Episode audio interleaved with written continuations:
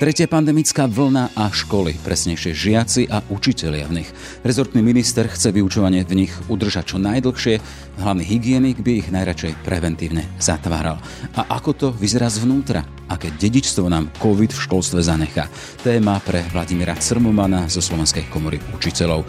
Je štvrtok, 2. december, moje meno je Jaroslav Barborák. Ráno nahlas. Ranný podcast z pravodajského portálu Aktuality.sk. Partnerom tohto podcastu je Plamienok, nezisková organizácia, ktorá poskytuje profesionálnu starostlivosť deťom, ktoré stratili rodiča a pomáha rodinám s ťažko a nevyliečiteľne chorými deťmi. Podporiť ich v tejto činnosti môžete na www.plamienok.sk. Počúvate podcast Ráno na hlas.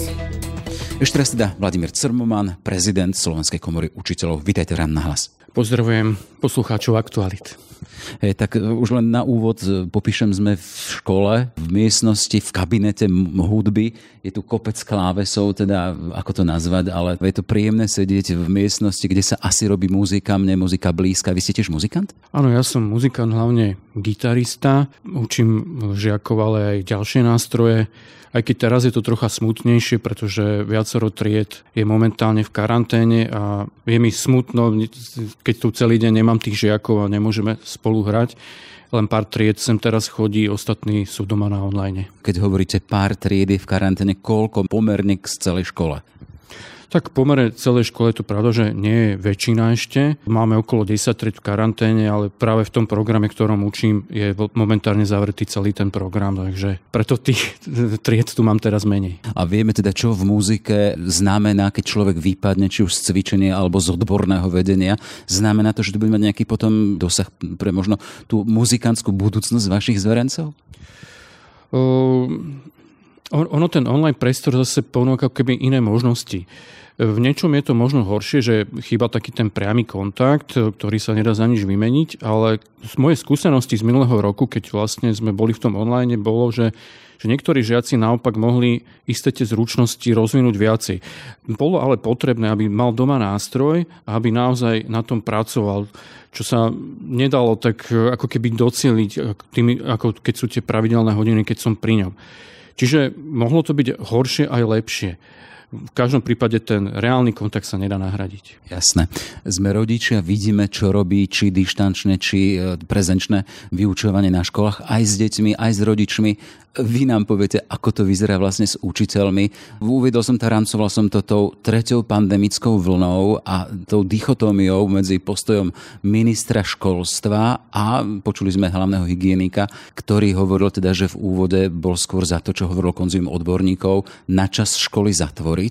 Aktuálne sme stále v tom, teda minister hovorí, čo najdlhšie vydržte, a regionálni e, hygienici e, naplňajú odkaz šéfa hygienikov a hovoril, keď je situácia zlá, kľudne zatvárajte.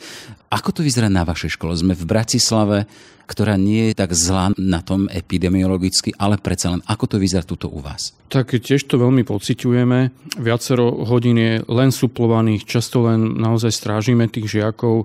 Chceli by sme odborne učiť je ťažké zabezpečiť suplovanie a situácia sa stále zhoršuje. E, triedy prichádzajú z karantény, ale po pár dňoch sa kľudne stane, že znova do karantény idú. Nie, naozaj tá situácia momentálne jednoduchá. To sme v Bratislave. Ja mám správy z iných častí Slovenska, kde je situácia ešte horšia. Predstavte si, že už je to tak zlé, že ste v jednej triede a zároveň strážite druhú triedu, lebo už nemá kto suplovať. To už naozaj začína byť na hrane. Eh, ja by som chcel spomenúť eh, vlastne to, čo minister eh, slubovala vláda minulý týždeň, keď teda sa rozhodli nezatvoriť tie školy. Boli tam také tri veci. Jedna vec bola, že pošlú školám peniaze na to testovanie zamestnancov na nejaké ochranné pomôcky. Chválilo sa tým ministerstvo, že pošle niečo cez 4 milióny. No iné ministerstva sa tým nechválili. K tomu ide vlastne o ich zákonnú povinnosť, pretože keď si zoberieme, že zhruba 70% zamestnancov školstva je zaočkovaných. To znamená, že 30 nie. E, škola musí teraz povinne zo zákonníka práce zabezpečiť testovanie pre týchto zamestnancov. Iné ministerstva sa tým naozaj nechválili, stále ale tieto peniaze na školy neprišli, čiže to vlastne musia robiť riaditeľia zo svojich rozpočtov. odščal. Druhé, čo bolo slubované, bolo, že sa nejako sprísni ten režim. No my sme sa snažili maximálne ten režim sprísniť, ako sa dalo. Snažíme sa aby žiaci vôbec sa nezdržovali po vyučovaní v škole, dokonca ani v areáli. To je však stále málo a napríklad to, čo ministerstvo požadovalo z hľadiska zabezpečenia toho oddeleného stravovania, to je fakt nerealizovateľné. Je to skôr taká mediálna bublina, PR. Rovnako je na tom aj tá snaha, tie sluby o tom, že by mali byť žiaci povinne testovaní. Ja viem, že minister na tlačovke na konci týždňa povedal, že nech im, im dáme čas, je teraz streda ďalšieho týždňa, absolútne sa už o tom nehovorí. Ja si myslím, že minister by nešiel do povinného testovania, že ako veľmi nepopulárneho vlastne opatrenia voči rodičom. E, popisujete stav, ktorý tu je e, a stále hovoríme o tom, že sme v Bratislave. Vieme, že sú regióny Orava či Východ alebo Skalica alebo Trnava, kde sú už školy na tej dištančnej forme. Ale predsa len z pozície rodiča vidím, že akým spôsobom robí tá dištančná forma, čo to robí s deťmi, so žiakmi v porovnaní s prezenčnou predsa len keď je prítomný učiteľ, keď sú v triede, je to predsa len ten moment autority, ktorá vás prinúti či sedieť nad knihami, či študovať predsa len zatvorený v svojich detských izbách pred počítačmi. Deti nie sú takýmto spôsobom disciplinované. Ako sa staviete k tomu? No, snažím sa ten čas čo najlepšie využiť. A ja keď učím dištančne, mm, ja som si napríklad rozdelil tento rok tak, že naozaj všetky tie aktivity, ktoré súvisia s hraním, som dal hneď na začiatok, aby žiaci naozaj v tých prvých mesiacoch maximálne hrali na tých nástrojoch. Viac tej teórie som si presne nechal na toto obdobie. Mnohí kolegovia podobne sa snažili prebrať podstatné veci čo najskôr, zadať projekty čo najskôr. Počítame proste už to, s touto formou dištančnej výučby, už sme takí skúsení skúsenejší v tom, vieme si to zadeliť. To je jedna vec a snažíme sa aj v rámci toho dištančného vzdelávania, keď sme na tých online hodinách, využiť ten čas čo najlepšie, rozprávať sa s tými žiakmi, komunikovať na nich, dať, dávať im také aktivity, aby sme ich vyvolávali, aby hovorili, aby komunikovali, aby neboli uzavretí v tom svojom svete, aby neprišli na nich nejaké proste tie nálady takého toho stiesnenia, aby bola tam tá komunikácia. Vyzývame ich, aby si zapínali obrazovky, to je asi najťažšie, pretože každý chce mať to svoje súkromie. Ale my sme takisto od neho prišli, veď celú tú druhú vlnu sme vlastne učili zo svojich domácností. Jasne.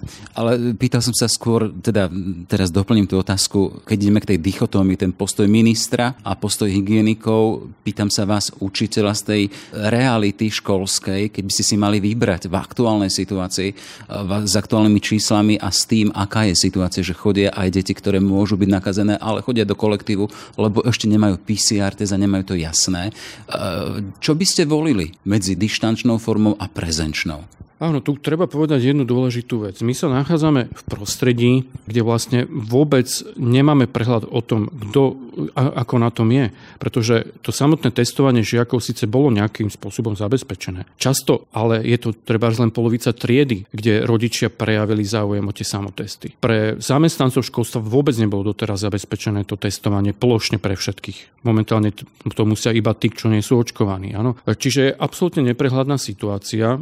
Tí rodičia rodičia testujú vlastne dobrovoľne. My nevieme vôbec, ako na tom sme. Nám tu kolabujú nemocnice a keď minister v tom momente povie, že však treba to vyriešiť tým, aby sme sa čo najviac očkovali, ja si myslím, že môže nastať naozaj to, že nám skolabujú nemocnice.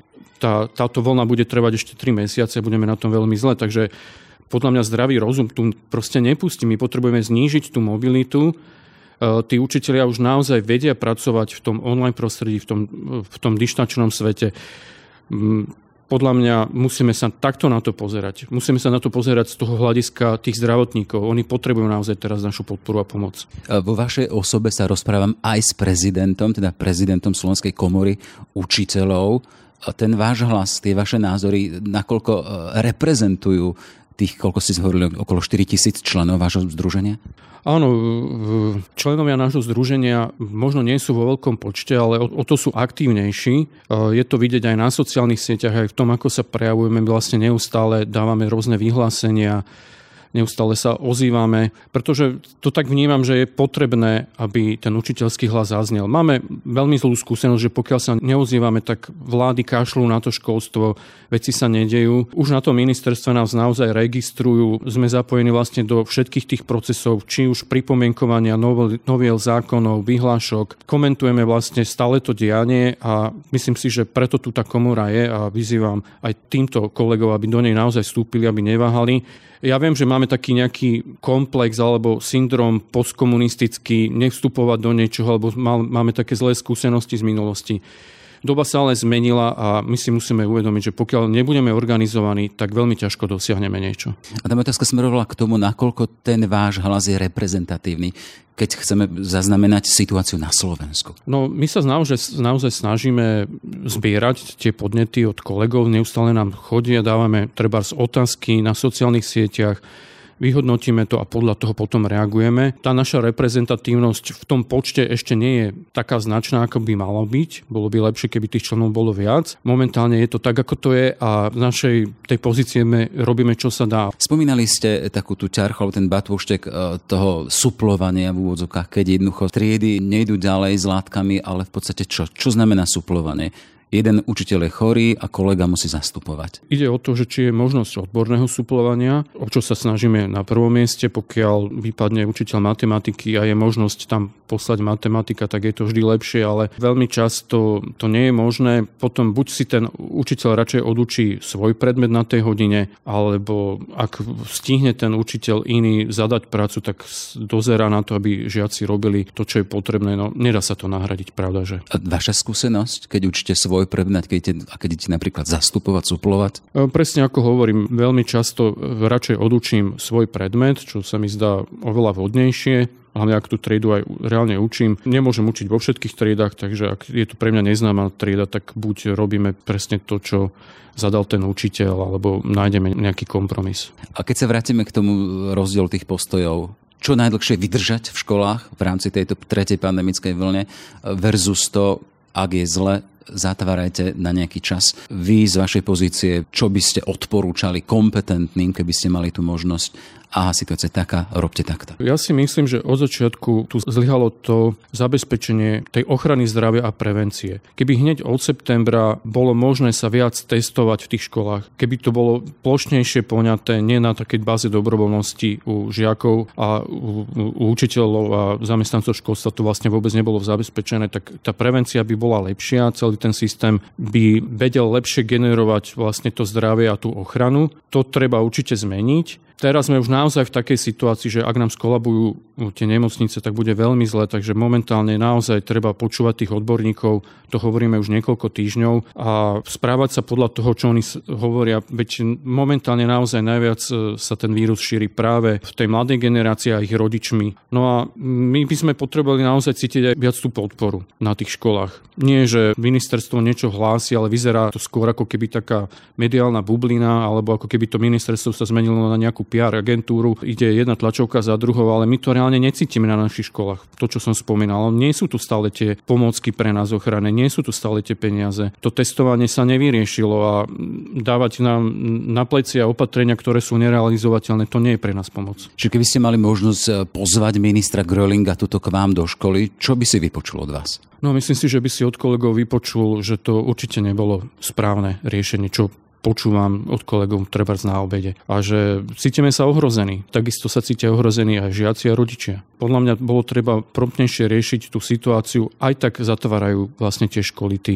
okresní hygienici. A ešte by sme od tých kolegov počuli, že sa cítia aj taký trocha podvedení, pretože po tom všetkom, čo sme museli my vlastne za tých niekoľko mesiacov, je to presne 20 mesiacov, čo je minister vlastne vo vláde, zažiť, čo, či sme museli prejsť v rámci tej pandémie, čo všetko sme sa museli na novo naučiť a koľko nových povinností na, na nás bolo udelených, tak sa cítime ukrudení v tom, že ten minister naozaj nám posielal len nejaké sociálne balíčky v podobe nejakých 100 eurových odmien. Sociálne balíčky sme tu už mali, naozaj my potrebujeme systémové riešenia. A čo by bolo systémovým riešením pre školstvo pre učiteľov? Hovoríte nie sociálnym balíčkom? Momentálne, ak sa bavíme o atraktivite tej učiteľskej profesie, tak ona dosiahla v rámci nejakého historického vývoja vrchol v roku 2020, kedy prvýkrát v histórii učitelia sa dostali v pomere k tým platom v národnom hospodárstve na 1,2 násobok.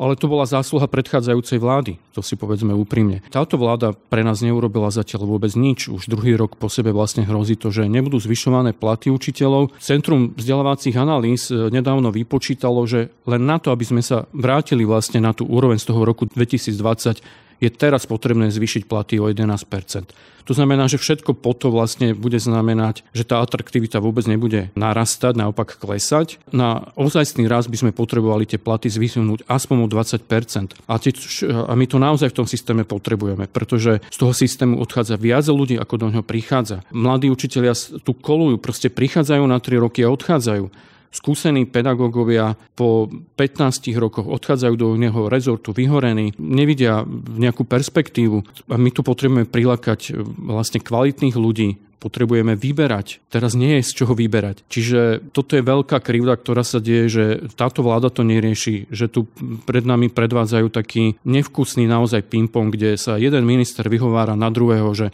peniaze sú u teba, nie, peniaze sú u teba. Naozaj toto sme si nezaslúžili za, za toto všetko, čo sme my tu teraz museli podstúpiť. Ražete na ping-pong medzi ministrom financí a ministrom školstva. Keď hovoríte o tých mladých, a ktorí buď neprichádzajú do systému, možno možno vyštudujú, ale niekam inám, alebo potom po skúsenostiach vzácných so školstvom odchádzajú prídeme až k tomu, že nakoniec všetko je predsa len o peniazoch? Pravda, že tie peniaze sú veľmi dôležité, lebo na to sa nadvezuje veľa vecí, ale mm, bavíme sa tu celkovo o tej podpore. My potrebujeme naozaj vytvoriť na tých školách prostredie, ktoré je podporujúce Potrebujeme tam aj podporné týmy. To je ďalšia vec, ktorá veľmi trápi tých pedagógov. Máme mnoho špeciálnych detí. Inklúzia sa nedá robiť zadarmo, áno, tiež. Čiže aj to je znova o peniazoch. Potrebujeme vytvoriť to prostredie také, aby ten učiteľ mal dostatok všetkých tých nástrojov a pomôcok, ktoré potrebujú pri svojej realizácii, pri realizácii svojho pedagogického talentu. Jednak je to o peniazoch, ale je to aj o tej personálnej podpore tých odborných pracovníkov, odborných asistentov, učiteľa a podobne, ktorí nám chýbajú. A vôbec o, o tej klíme na tých školách. Touto klímou na školách sa tiež zaoberáme intenzívne v komere učiteľov v rámci nášho projektu demokratizácie škôl. E, robíme v tom dokonca výskum a môžem povedať, že tu tiež dosť zaostávame a tiež tu potrebujeme naozaj zlepšiť celkovú klímu na tých školách a tiež by sme potrebovali podporu z tejto strany, zo strany ministerstva. Zostaneme ešte pri tej e, klíme, to je teraz veľmi aktuálna téma, ale teda vy naražete na čosi úplne iné. Aká je klíma na školách? Klíma na školách e, zatiaľ, náš výskum ešte nie je ukončený, pracujeme na tom neustále. Zatiaľ môžeme povedať, že na väčšina školách je našťastie tá klíma v celku dobrá, žičlivá, ale máme približne 30% škôl, kde sú problémy, áno, kde sa stretávame s mobbingom, šikanou, kde nie je úplná sloboda vyjadriť svoj názor, kde nie sú tie vzťahy zdravé. O tom svedčí aj množstvo podnetov, ktoré nám prichádza na komoru a myslím si, že toto je dosť veľký výkričník, pretože ako chceme vychovávať k demokracii a k slobode žiakov, ak v zborovni nie je demokracia. Čiže to som chcel poznamenať, že tuto hovoríte o vzťahoch medzi učiteľmi a ich nadriadenými, hej, riaditeľmi. Áno, presne, hovorím o tej klíme v tej zborovni. My máme také heslo, že demokratická trieda môže vyrastať tam, kde je aj demokratická zborovňa.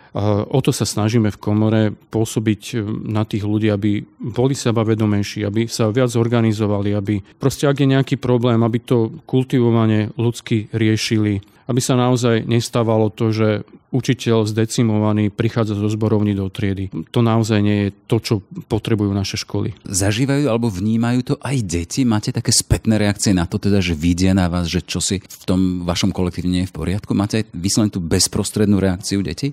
No ja našťastie som na škole, kde je tá celku zdravá klíma, kde je tá sloboda a vieme vyjadrovať svoj názor a naozaj to cítim aj v našich, našich triedách, že naši žiaci sú veľmi aktívni, do všetkého sa zapájajú. Ja si myslím, že tá klíma tej školy sa vždy prejaví. Poznám práve aj tie príbehy tých škôl, kde tá klíma nebola v poriadku a naozaj sa to prejavovalo aj v tých vzťahoch medzi učiteľmi a žiakmi celkovo na tej klíme. Je tam jasný vplyv, aj keď učiteľ ako profesionál si môže, ak je schopný, zachovať taký ako, akýsi odstup. Ale nie každému sa to podarí, hlavne keď ten tlak sa stupňuje. Ako reagujete na vetu teda, že, a tu citujem, školstvo je prioritou? Aj pre túto vládu. Momentálne veľa kolegov, a ja to tak tiež vnímam, sa cítime podvedení. Opäť zostalo iba pri akýchsi frázach.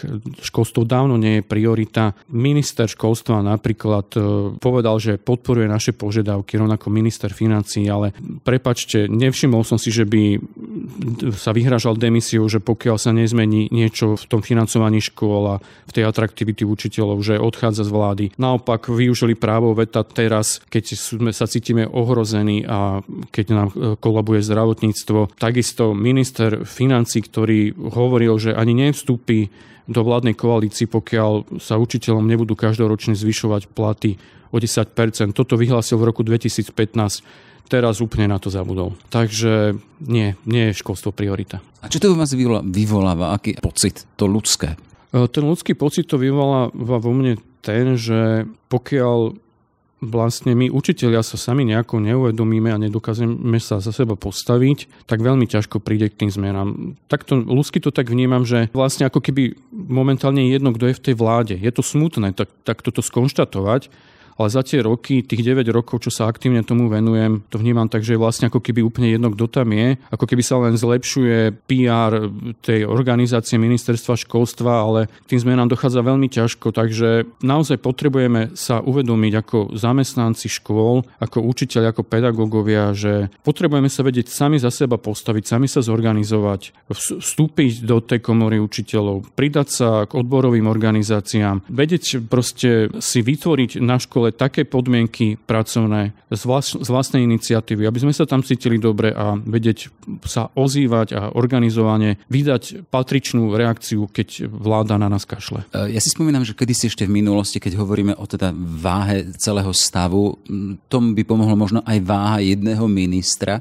Spomínam si, keď kedy si mal snahu a, a taký nejaký zámer stať sa ministrom školstva Ivan Mikloš, ktorý bol úspešným ministrom financií, urobil viaceré reformy, nedošlo k tomu, ale predsa len nebol by kľúčom k tomu, aby školstvo malo svoje postavenie to, keby malo reprezentanta ministra, ktorý má vo vláde svoju váhu, ktorý keď niečo povie, tak jednoducho aj dosiahne. Ako vnímate toto?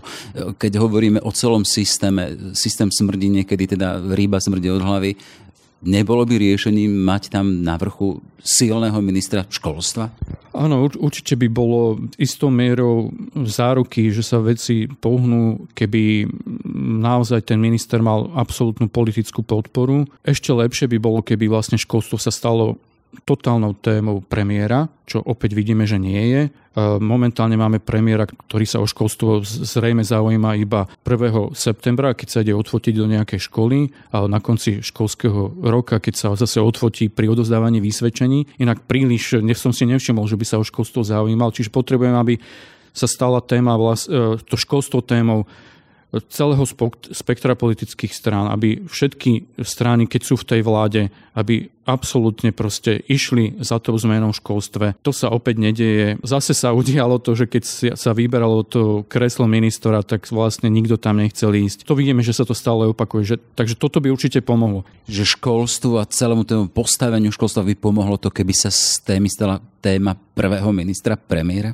Určite. Momentálne je to zdravot, skôr zdravotníctvo, čo je úplne pochopiteľné, ale hneď za tým by malo byť školstvo. Čo preto robíte vy ako prezident Slovenskej komory učiteľov? Ja ako prezident Slovenskej komory učiteľov vlastne denne pracujem na týchto témach dobrovoľne.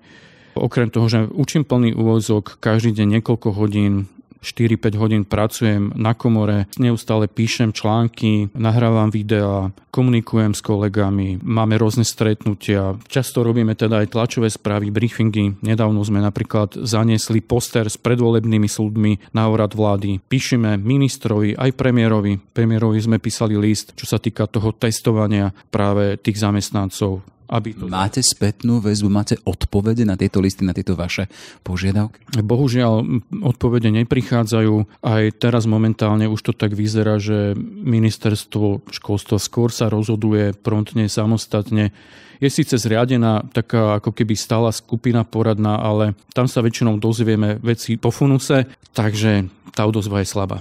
Poďme k záveru, mám, ne, nemám neobmedzený čas. E, chcem sa spýtať, keď budete raz už možno aj starým otcom, ako budete rozprávať o pandémii, zatiaľ máme skúsenosť dvoch školských rokov s pandémiou. Čo budete svojim vnúkom možno rozprávať, aká to bola doba, čo dala vašim deťom, čo dala vašim žiakom? Táto doba úplne zmenila spoločnosť, zmenila vlastne nás všetkých, e, naše spôsoby, návyky, naše spôsoby komunikácie. Museli sme oveľa viac prejsť do virtuálneho sveta. Určite by som im povedal, že nech si dobre vážia to, že keď sa môžu s niekým normálne stretávať, keď je spoločnosť není polarizovaná a neháda sa o očkovaní, neočkovaní a nech si vážia to, že môžu mať normálne ľudské kontakty a môžu byť zdraví.